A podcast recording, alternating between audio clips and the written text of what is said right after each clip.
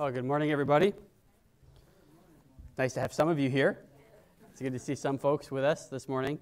And um, I want to uh, just also send my greetings out to everybody watching online, whether you're watching live or sometime in the future.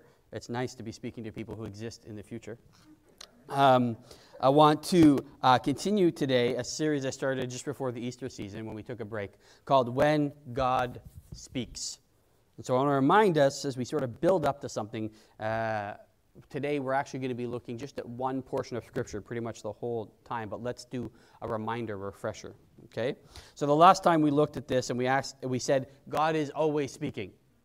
Um, as we just sang about, God is wanting to have a relationship uh, and an open communication with us. And we talked about the different ways that God speaks to us. He speaks to us directly. Yes, remember, God can speak to you. He speaks to us indirectly sometimes through somebody else or through circumstance. Um, he can speak audibly.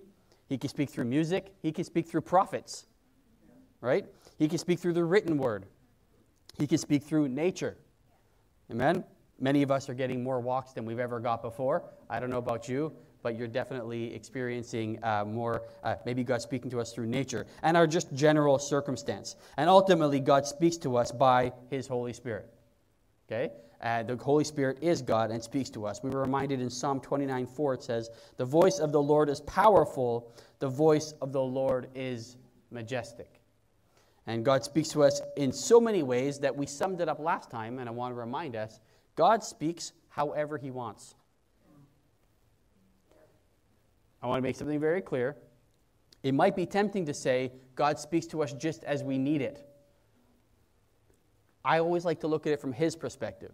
He speaks to us how He wants, and it's what we need. Okay? We tend to always, and we're going to remind ourselves remember, we are not the star of the story. We are not the headliner of this show. We are not the ones that this is all about. It always has been and always will be about Jesus. And so when He speaks to us, He speaks to us in a way that we need to hear it. What is the Holy Spirit constantly telling us about Jesus? And so today, as I mentioned, uh, sorry, last time, as I mentioned, when God speaks, things shouldn't remain the same. But the question sometimes is the outcome is based on how we respond to what he's saying. So I want to just, we're going to go to one section of scripture today, and I want to give you some background first before we go there. We're actually going back to the book of Isaiah, okay, chapter 55.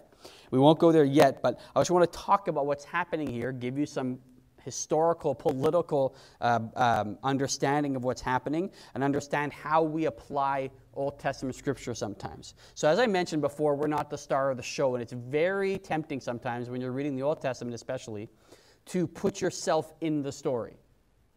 Okay, but you really shouldn't do that okay? Or to say, oh, this applies to the church as such and such. It's, it's, you've got to be careful to do that. There are times when God is speaking in the Old Testament when it clearly is for the people of Israel at that time. And then there's times where he's speaking where it's for the people of Israel and for all of humanity for all time. So, you ready for a couple of very good examples? How about this one?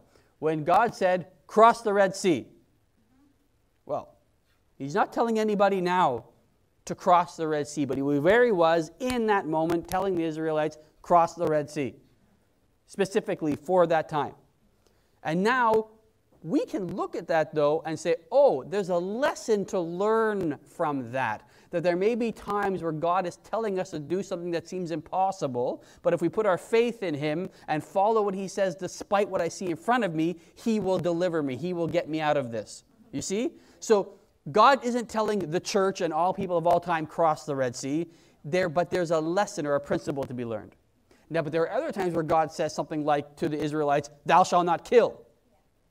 And we can't say, Well, that was just for the Israelites back then. I can kill because that was just given to them. Now, that is an overarching, universal word of God spoken, not just specifically to the people of Israel, but that we shouldn't kill. You, you guys get what I'm going? So when you're reading the Old Testament, you got to say, what, what is happening here? What am I reading, and what can I learn from this? So when we're reading uh, uh, Isaiah chapter 55, we're actually looking at a prophecy. So remember, God speaks through prophecy given to the people of Israel who are in captivity in Babylon.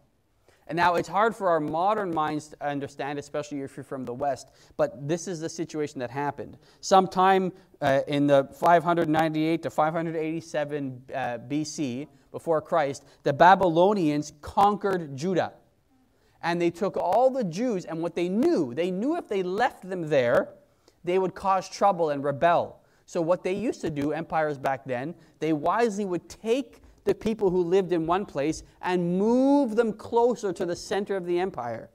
Let them live and let them whatever, but they would control them through that way. They would say, Now you live here with us, and you've, um, yeah, you're stuck here with us, basically. You can live, but you have to follow our rules and follow our, our ways. Okay? And so we're coming near the end of that captivity here when this the captivity actually ends in 538 BC, okay, when the Persians conquer Bab- Babylonia. Okay? You may have heard Cyrus the Great, okay? And Cyrus the Great conquers Babylonia and he says to the Jews, okay, you can go back. And there's a whole bunch of Bible stories about that, but we're not getting into that today. But this is what's happening. And in those Isaiah chapters 50, uh, 54, 55, and even before that, you begin to see the Bible is pro- prophesying about a servant and about a coming Savior.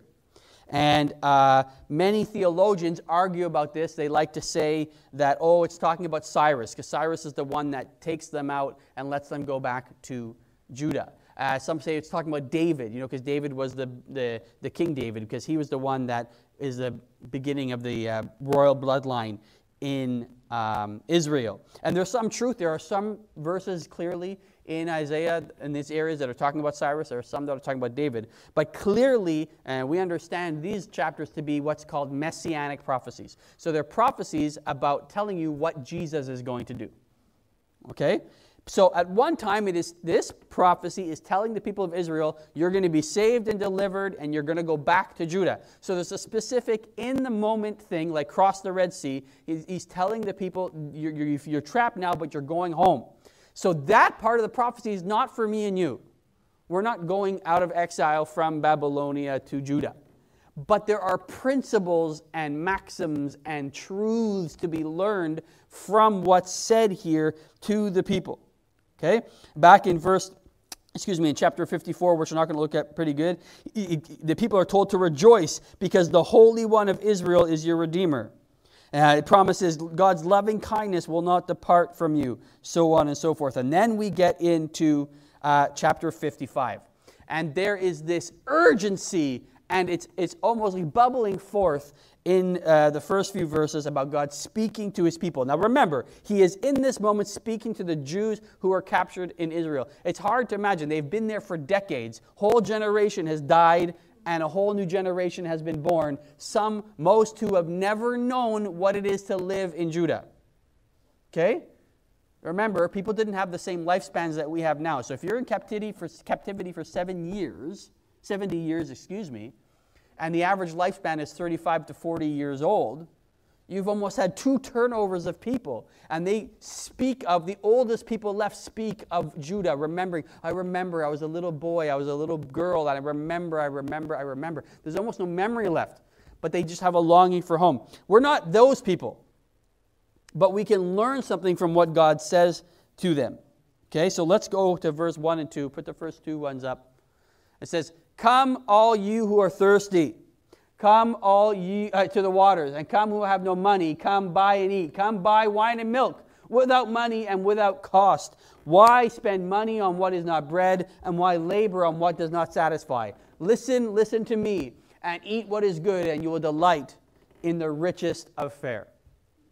Now remember, this is first going to a people who are being controlled again, it's so hard for us to, you know, we feel like, oh, I have to wear a mask again, and only 25 of us can go to church, and we feel controlled.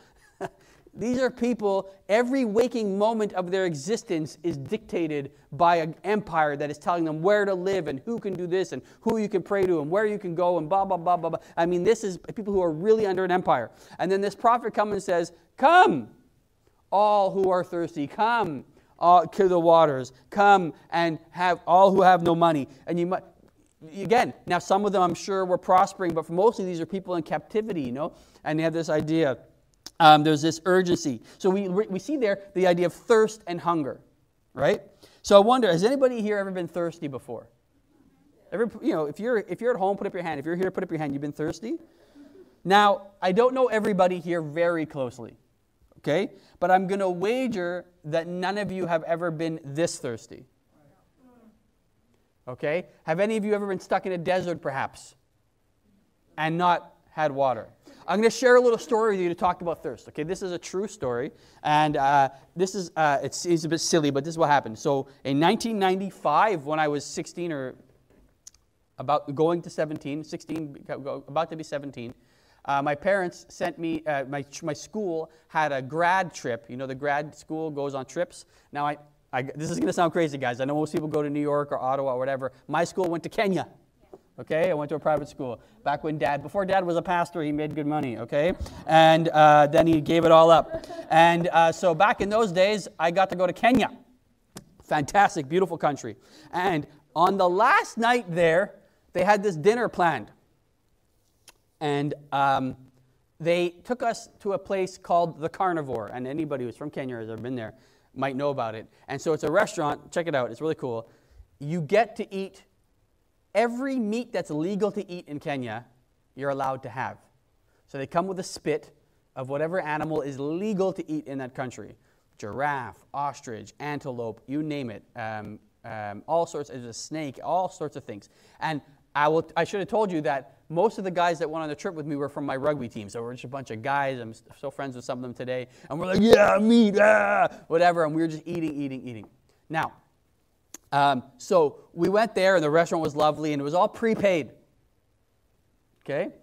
And so we were eating and drinking and enjoying ourselves. And then afterwards, you know, sometimes teachers, they overplan things. They decided that the next, was it morning or whatever, we should go to this other place to eat. And it was, again, lovely food. But by this point, it was the morning we were leaving, and none of us had any Kenyan money left. Okay? And none of us could get water. And nobody wanted to use, nobody had traveler's checks left. Do you remember those guys? it was the 90s, traveler's checks. There was no internet, okay, guys, so we couldn't like just download money from our phone or anything like that. And nobody could buy water. And I'll never forget just everybody just dying to get to the airport, just so you could get past through the airport and use U.S. dollars in the you know thing to buy water. Now that it's, we were just like, oh, strong young men, just like and all we wanted. We didn't care about food, we didn't care about security, we didn't care about flying home. All we wanted was a bottle of water. And that's probably the thirst has ever been, and it's still not close to the type of thirst it's talking about here. It's a craving, and it's something that, will, if you're truly thirsty, will take over every other concern in your life, even more than food, right? Because we know we can survive for food a lot longer than we can survive without water, right, in our own nature. Okay? So much so that somebody, if they're adrift in the ocean, right, and thirsty, unfortunately, their minds will go insane and they'll start drinking salt water just to get the feeling of water, although it won't help them in the way, of course, that they want. That's that's how much we need water. And so the invitation of God here to these people, but then the, the principle we will learn, Jesus is saying, Come to me, all who are thirsty, come to the waters, come and even if you have no money, come and eat. Right? What do you mean? Yeah, it's going to cost you nothing when you come to me. Okay? So now those who are already self satisfied, those who are already self righteous, it's hard for them to understand this. You know, Jesus did say, didn't he? It's, it's harder for a rich person, to, it's harder for a camel, sorry, it's harder for a rich person to enter the kingdom of heaven than for a camel to go through the eye of a needle. And you say, oh, that sounds crazy. What he's saying, it's really hard because rich people are comfortable, right? And we go, yeah, Bill Gates, Jeff Bezos, they must be so comfortable, right? But I want you to remember that in that story that Jesus said, you are the rich person. Not Jeff Bezos, not Bill Gates. The average person today in Canada, even those of most modest means, can eat every day, has a secure home, is able to go to work, get a paycheck. That, my friends, is rich. And so sometimes we find ourselves in a place where we can't thirst and hunger. But there are people out there who are. The world is broken and, crave, uh, and crying out. And G- the invitation from God is come, everybody. Come and drink and eat, even if you have no money. Basically, saying there is no cost. but it's an offer of pure, free. Um, remember this great word, grace. Do you remember Romans 6:23? It's not going to be up there, but Romans 6:23. What does it tell us about? The wages of sin is death, but the gift of God, the free gift of God, is eternal life in Christ Jesus, our Lord. Right? And so there's, there's, a, there's an immediate truth to this that he's saying, I'm coming to free you from the Babylonians. And there's a messianic overtone to what's being said here that when you come to the Messiah, it's free. Every come free, come eat, come drink. Okay? And in this idea, okay, verse 2 why spend money on what is not bread and your labor, uh, labor on what does not satisfy? Another way you might say this is why are you striving so much for, to find your way out, to find your salvation? You're wasting your time. I shared this one with the elders uh, on Friday during a meeting, and I, I say this a lot at work. Um, there's a, there's a a gentleman by the name of Peter Drucker, and he has a great quote. It says, There's nothing more useless than doing efficiently that which never should have been done in the first place. I'm going to say one more time. There's nothing more useless than doing efficiently that which never should have been done in the first place. Okay? And so, what, what, what God is saying to people today, don't waste your time striving and working, trying to get your salvation, trying to save yourself. I've already done it. Okay? Listen to me and eat what is good, and you will delight in the richest of fare. I love that idea, right? And when you come to God, you're not skimping out, you're not getting seconds, you're getting the best. The best of the best. I wrote myself a little note here, and forget, uh, apologies to my wife because sometimes we do eat this. I said, no spiritual kale here. Okay? Now, who's had kale? Let's be honest, it tastes horrible and we only eat it because we know it's healthy. Okay? It's, it doesn't taste good. You're just lying to yourself if you think that. Okay? But the point is, I'm not being silly. But the same thing with God is, it's not come to Jesus and only get cheesecakes and chocolates and all that either. It's the richest affair, it's the tastiest and the most nutritious mixed together. You know, last night for dinner we had stuffed peppers. Anybody on a bed of rice? Anybody have those delicious stuffed peppers with some, you know, some meat in there with a little bit of spice in it, and then a nice bed of, uh, of rice? Like it was succulent and delicious, but also healthy and also filling. And you know, when you eat it, you feel good afterwards right? And so the Bible speaks in these terms so we understand when God speaks to us, he's saying, "Come to me, drink what I'm giving, eat what I'm giving, and you're going to feel you're going to feel full, but you're going to feel good because you all know I might go home tonight and eat a bag of Doritos. I'll feel full and I'll enjoy it while I'm doing it. And then half hour later, I'm going to be going, uh, why why did I eat so many Doritos?" Right? I, I know none of you have ever done that, but I have. Okay? But when you come to God, you eat what's good. When you listen to God, you eat what's good, you get what's good, and you delight in the richest of fare. So the invitation is to join God and invest not in trying to save ourselves or figuring things out for ourselves, but invest our labor and our time and our money, as it were, which is in this sense our effort, in following Him and listening to Him. Let's look, now we're talking about listening to God. Let's look at verse 3. Okay? Turn your ear and come to me. Go to verse 3. Give ear and come to me. Listen that you may live. I will make an everlasting covenant with you, my faithful love promised to David. See, I have made him a witness to the peoples, a ruler and commander of the peoples. So again, here, the prophet is specifically through, the Lord is speaking through the prophet specifically saying, Hey, I made a promise to David that I would prosper his people. You are his people, those of you in Babylon, so I'm, prom- I'm fulfilling that promise and I'm bringing you back. Okay, there's a specific application to the people in that time, 530 something BC. Okay? But also, we can learn from this that when we come to God, we are now, remember, we know from the New Testament that we are now, the Bible tells us, grafted into the vine, which means the promises that were given to Abraham and David and whatever, when you follow and believe in God, you are now part of that. You don't replace Israel, but you're part of it. So the same covenant, and a covenant, just to clarify, anybody knows, you can have uh, a contract and you can have a covenant. Okay? Think of a covenant like a contract on steroids plus on, you know, everything amazing and great, a thousand million times better than a contract. Okay? A covenant's an unbreakable promise. Okay?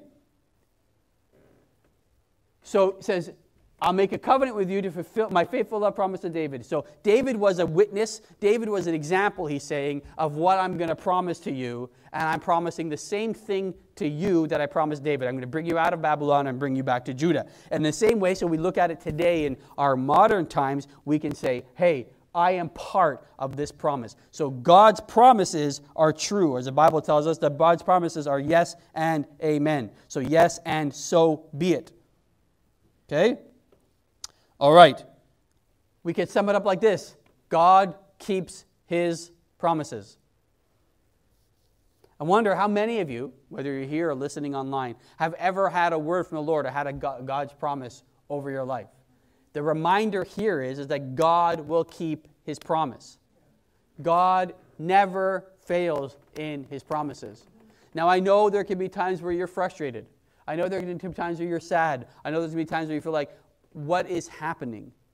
Take heart this morning that when you come to God and you present yourself to Him, He will keep His promises, just as He has to the people of Israel. And just as He has to the people of Israel to this day. I'm not going to get into it, but 2021, He is still fulfilling His promises to the people and the nation of Israel very clearly in the world today. And, of course, to the church. Okay, let's go to verses 5 and 6. Surely you will summon nations you know not, and nations you don't know will come running to you because of the Lord your God, the Holy One of Israel, for he has endowed you with splendor. Seek the Lord while he may be found, call on him when he is near. Now, there's all sorts of great overtones here. Theologians love to make this verse about anything that it actually other is. It is saying when the Messiah comes, all nations will come to the Messiah. And look around and look at yourself at home. You are the fulfillment of this promise. Okay, in this day, he's saying to you, these captives, you think you're captive, you think you're nothing, and I'm going to send you back to your home nation. And the day is coming when all nations will come and follow one who is born from you. And they must have said, Are you crazy? We're here stuck in captivity. Some of them must have thought, Are you nuts? I set up a nice business. I'm selling dates. Everything's selling good. I've got a fig and date business going on here. Why would I get up and go back and say, Well, the promise of God is back there? And so the, the, the maxim or the principle you can learn sometimes is that God seems to be doing something that you don't understand or seems to be going, you know, I, well, I'm settled now, I've got things sorted out. God might have a completely different plan for you, but that when He does, his purposes will be fulfilled when we follow him. And then verse 6 may be found, call on him while he is near. Now, this seems interesting, you know, because we always tell you God is everywhere. God is always to be found. Okay? And as I told you, these people could have been like, uh, remember, these people were at a crossroads. Yes, the Jews had permission to go back to Judah. But you know what? I bet you some didn't go back. You see, the prophet's encouragement here is go now while God is speaking. While God, when God speaks, go do what he says. Draw when he's he's near right now, he's talking to us, he's doing something, he's, he's making a move right now. Go and do it. And I'm sure some people said, Yeah, but my business, my business is my family. I'm doing this. I like this town. I like my house. I like my job. I like, I don't know. Okay, so they stayed and they missed out on the promise and the fulfillment of the promise that God made. So, in the same way, the lesson we can learn from that is sometimes when the Lord is speaking, as the saying goes, strike while the iron's hot. Do what he says to do. I'm gonna, I'll get to it again later, but when God says something's going to happen, it's going to happen whether we participate or not. Okay? the outworking of God's plan and principles for the whole world and for even our own city or even your family are not contingent on you behaving properly. Okay? So I'll just use my own family as an example because they can't get mad at me. If my parents had decided, that's it, we're walking away from the Lord we don't care anymore, but the Lord had put it on me to be a, pre- a pastor or to be a preacher, his purposes would have been outworked despite their behavior. I know many of you feel like, well, my kid's future is totally dependent on me. Listen, you need to be a good example and you should be a good Christian in the home and all that stuff. But if God has spoken a word over somebody in your life or something in your life or somebody around, or God has said that this is going to happen and that's going to happen, you are not. You are not so powerful. Again, we are not the main character in this story. Don't make it about you, make it about Him. So if God has declared that the city of Montreal will see a great revival and there's nothing we can do about it. Amen? Good. Whether we participate or not. So God said here, my people are going back to Judah. And some people would say, well, you're crazy. He said, when people were, were, were leaving Egypt, are you crazy? Listen, Egypt might mistreat us, but at least we got three square meals a day. That's what people were saying. Remember when they first got mad at Moses in the desert? Moses, sure, we were in slavery, but at least they fed us. Like, that's how crazy we start thinking. So don't rely on your own self, rely on the promises of God. Amen. Amen. Thank you, brother. Sometimes you feel like God has abandoned you. Sometimes you feel like for no apparent reason he's not listening or he can't hear you. And actually, it's there where the way we react, our response, defines who we are. Not what God is or what God does, who we are. It's a test of our character. Right? It can be hard. I'm sure anybody ever been there? You know, God, where are you? I can't hear you.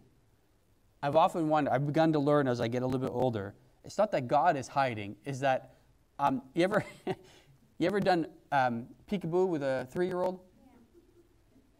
Right? Eliana, I can play with her right now. Peekaboo. She goes like this. She's standing right in front of me. I don't go, What are you, stupid? I can see you. Right? To her, it's awesome. I'm now gone. Right?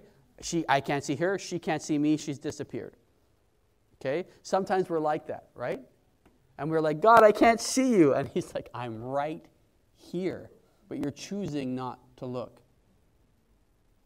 Okay? And I, I, don't know why I sort of segued. I didn't even have that written down, but I think sometimes when we say, well, I'm not hearing from God, I often hear that. You know, I'm not hearing from God. I don't hear from God. God's not, um, I'll say this God's always speaking.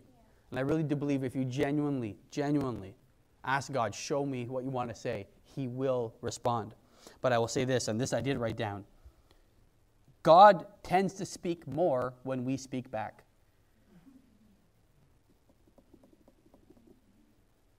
Right? It's like any relationship. You know, if you want to stop hearing from somebody, stop talking to them. Does that make sense? God's not going to force himself on you, but you have to participate in this conversation. Let's go on, verses 7 and 8. Let the wicked forsake their ways and the unrighteous their thoughts. Let them turn to the Lord, and he will have mercy on them, and to our God, for he will freely pardon. It goes on, For my thoughts are not your thoughts, neither are your ways my ways, declares the Lord. So, again, these are to the people who are leaving now. He's saying, Hey, those of you who are thinking wrongly, those of you who are doing wrong, stop doing wrong. You're pardoned, you're forgiven. And of course, that's part of the whole gospel of Jesus Christ. It's not, hey, those of you who are wicked, why are you so wicked? I really don't like you. Let's talk about your wickedness. No. Those who are wicked, just say sorry. Stop doing wickedness and come on, let's go. Okay? God will freely pardon you. Christians, again, I'll remind you, I really do believe this is something happening in the world today. We must learn to freely pardon people in our own lives because that's what God does. And God is going to freely pardon people in your life and in our society that we don't want to be freely pardoned. We're going to talk about it in a minute, but we, we will be like the second son. So, sorry, the older son in the prodigal story. Do you remember when the prodigal son comes back, the wayward son, the bad son? The son who stayed home, the son who followed all the rules, the son who went to church his whole life, the son who, who was a good little boy Good for him, he did the right thing. But instead of rejoicing at the return of his brother, he got jealous. I said, Not fair. Right? Let's not be that person. God freely pardons, so we should freely pardon. Enjoy. Well, we're going to get there. I don't want to get there too long. So it goes on. Why? Because my thoughts are not your thoughts, neither are my ways your ways. And verse 9 says, For as high as the heavens are than the earth, so are my ways higher than your ways, and my thoughts than your thoughts. What he's telling the people of Israel when they're going, What do you mean? How are we going to get back from Judah? How are we going to get back there? They don't know that God is raising up a whole nother empire in Persia, and that Cyrus is going to come and go, You know what? Yeah, and be, be advised by people who, who believe in God and realize, you know what, this is the right thing. They need to go back. They have no idea. The average person has no idea. Yet, here we are thinking we all know what God is doing. Right? Yeah, again, I know I'm sorry I pick on people like this, but you know, people say, well, God is doing this in the world, and then this country is going to do this, and that country is going to invade that country, and that president is going to do this. You don't know. Stop acting like you know. We don't know. God is doing amazing things that we could never, ever imagine. God may be working on the hearts and minds right now. Let's, let's just take somebody, a, a country. Let's just take China. example, I wrote it down here. China. We all know that the leadership of China, anyway, at face value is communist, anti religion, and they have nothing to do with religion, and they, they are persecuting Muslims, they are persecuting Christians, they are persecuting uh, Tibetan monks, and they're killing them and they, they hate religion and it's all about how do you know that there's not a birthed revival happening right now in the, in the leadership of the communist party of china? Do you know? I don't know. But imagine imagine. See we don't know. So the invitation here is listen god's thoughts are so much higher than our thoughts. Let's stop playing god and just go along with what he's doing he doesn't do things the way things the way we do them. He doesn't think the way we think, thank God. Right? Because ultimately if he thought the way we thought, nothing would get done. So he's saying don't sit in your current he's saying to the people who are stuck in the in the in the in Babylon, and he's saying to us, don't sit stuck in the way you are right now or the way things are now. Start following God and believe that He will make a way. Where, as we often say, there seems to be no way. Right? We started talking about the what? The Red Sea. What do you mean, God? It's, it's a rushing sea. It's impossible to cross a sea. I love it too. Some of you who study this stuff will know that then you get so called theologians and Christians who start saying, well, actually, uh, if you look at it, there's a part of the Red Sea that's not too deep and it's full of reeds. You know, reeds, those things that grow by the, the river? And I guess if there's a really strong wind, it could be down to like three or four feet. And that's probably how they cross. Like, they got to explain away God of the universe saying, You, see, move. Right? He's either God or he's not. And we try to, oh, well, maybe he did it like this, and maybe he did that. Listen, God's thoughts are not our thoughts. God's ways are. Maybe he did do that, but who cares? He did it. You know, you read a story, uh, people want to explain away the Old Testament all the time. There's a story in the Bible that the sun, hung, the sun hung in the air longer than normal in order for a battle to be finished. Well, that can't happen because we know the earth rotates around the sun and the sun rotates or whatever. You're talking about the person who made it. Stop telling him what he can and can't do with it. Well, uh, he, that would be breaking the laws of nature. Yeah, but he wrote them. Right? Stop trying to explain away the grandeur and excellence of God as we see both in the Old and New Testament and just enjoy it and walk in it and live in it. God's thoughts are not our thoughts. God has no evil thoughts. God has no bad thoughts. 1 John 1 5, what's it tell us? This is the message we've heard from him and declared to you God is light. In him there is no darkness at all. So all his thoughts are good. He's not out to hurt and to harm, it's out for good. So that's why his thoughts are not like our thoughts. And though I'm sure you're all lovely people, unfortunately, once in a while our thoughts get dark. We want revenge. We want our comeuppance. We want our peace. Maybe I can get rich off of this. Maybe I can get that guy back. Maybe I, right? God doesn't have any of that. Doesn't have any of that. All right, now we're going to get to the fun part. Okay, verse 10. Go to the one that has 10. Yeah, uh, verse 10 starts with, For as the rain. For as the rain and the snow come down from heaven, and do not return to it without watering the earth, and making it bud and flourish, so that it yields seed for the sower and bread for the eater. Okay, so here, to stop now, we're just getting an agricultural lesson that the people of Israel would have understood. And of course, we all understand because we did grade 9 ecology, right? The, what we're talking about here, we're talking about, you know, the cycle of the water, right? and how it brings a yield, a harvest. Go to the next one, please. Uh, Is verse 12 missing? Oh, okay, go back to the last one. Sorry, 11 and 12 is missing? Okay, 11 says, So, that's, a, that's the key one. Know why? That's why it's missing. I cut it out to make it the key one. So, my word that goes forth out of my mouth will not return to me void, but it shall accomplish that which I please, and it shall prosper in the thing that I sent it to do. My word that goes forth from my mouth will not return to me void. What God is saying is, everything I say does not come back to me empty it does exactly what I told it to do. It does exactly what I said it would do. It shall accomplish that which I please, and shall prosper the thing I sent to do it. So if I sent the people of Israel to do something and they do it, they shall prosper. If I sent you to do it and you do it, you shall prosper. We're understanding a principle here. Okay? God exercises power through his word. Do you remember we started last time we spoke? What's the first thing the Bible says?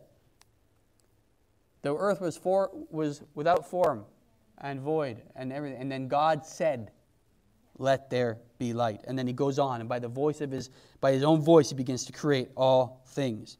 We talked about, we know that the, by the heavens, sorry, by the word of God, the heavens were made. Right? We know that God speaks truths. So when God speaks, there is results. We started by saying that. It accomplishes what God said it would. It never comes back empty. And you might say, well, there was a promise of God a long time ago and it hasn't been fulfilled yet. It will never come back empty.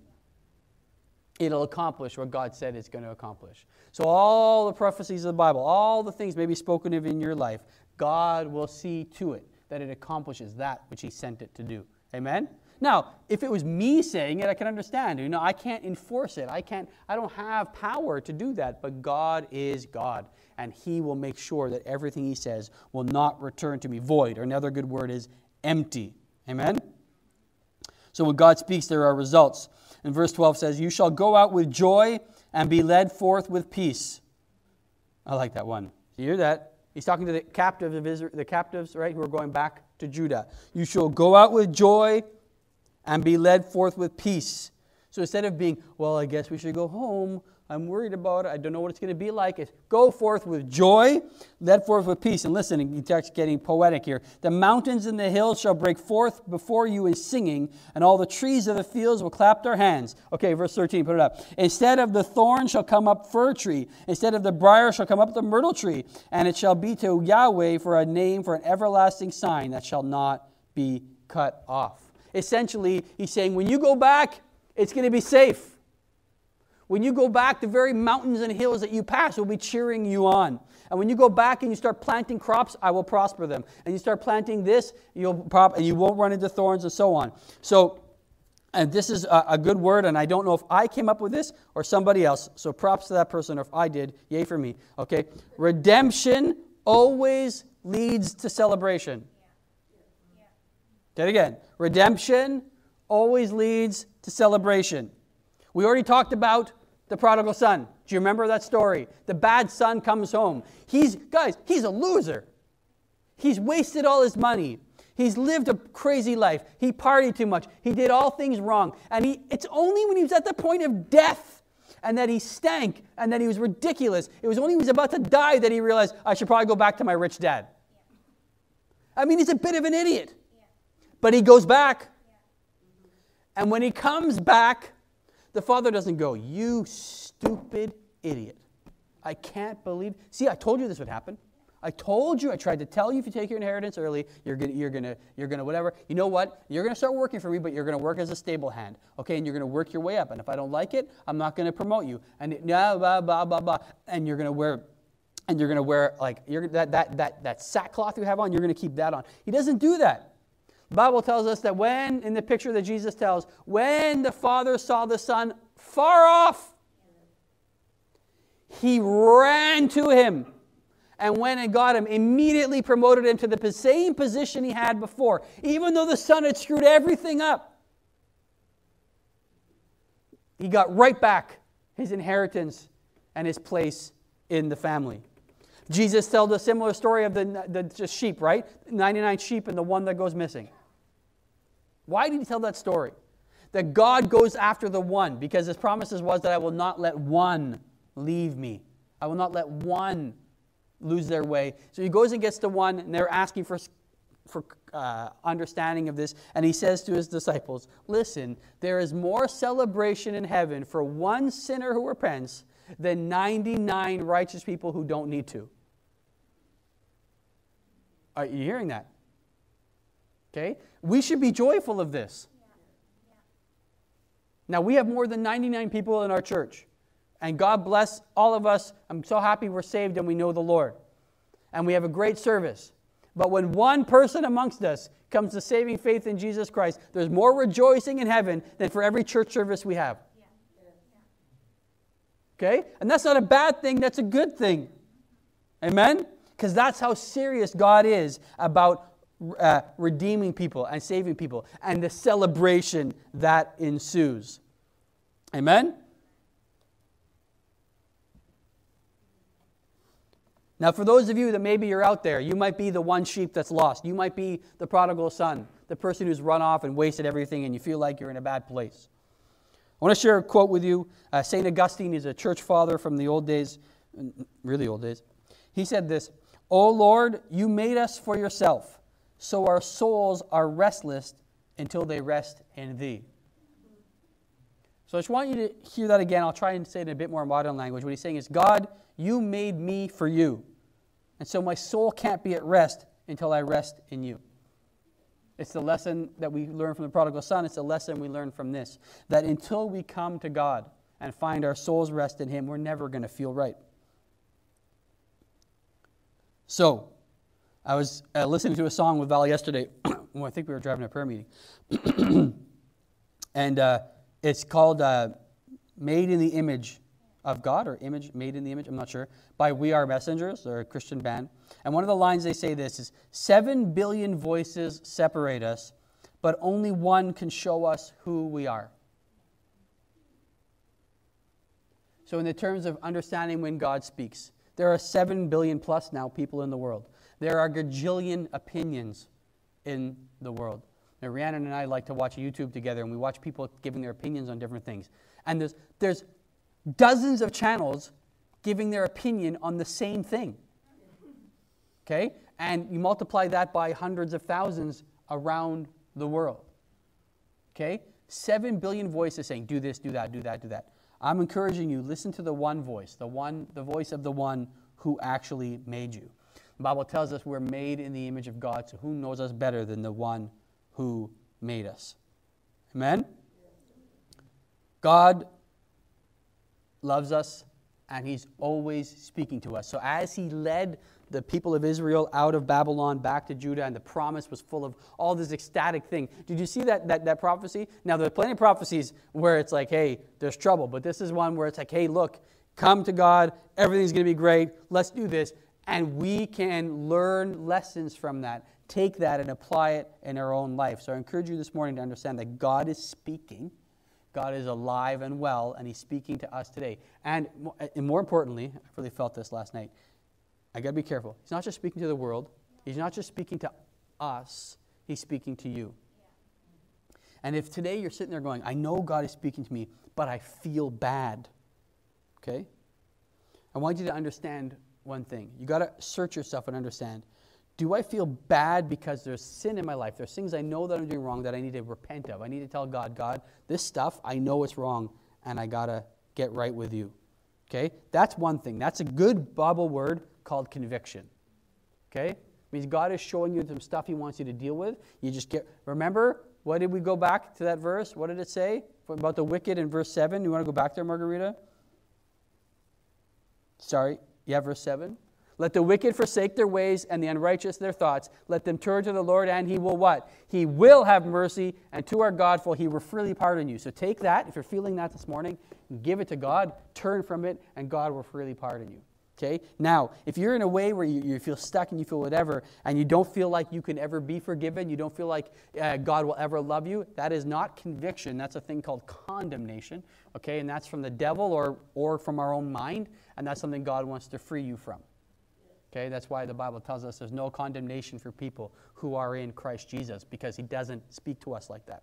It's not God making you hate yourself. Amen? Okay, never is. God's thing is always, hey, that thing's not right. Let's make it better. I can help you. Any voice that's telling you you're useless, you're garbage, God can't do this for you, God's not going to speak to you, that is the devil, or it could be your own mind being broken, but God wants to heal you of that. And I encourage you this morning God is speaking, and what is He saying? He's saying, I love you, I'm here for you. My thoughts are not your thoughts, so don't try to figure it out. Just follow my way, and I will set you free. Amen? So I encourage you now, whether you're here or, or online this morning, to pray, to, to pray, just to pray this with me. Lord, I want to thank you so much that you sent your son Jesus. Lord, that as we just talked about in Easter last week, he died on the cross, but he didn't stay there. He rose again from the dead. And Lord, I understand, Lord, that if I put my faith and trust in him, I can know what it is to have everlasting life. So, Lord, I put aside my sin. I repent of those things in my life which aren't right. I ask you to just come into my life and help lead me by your Holy Spirit.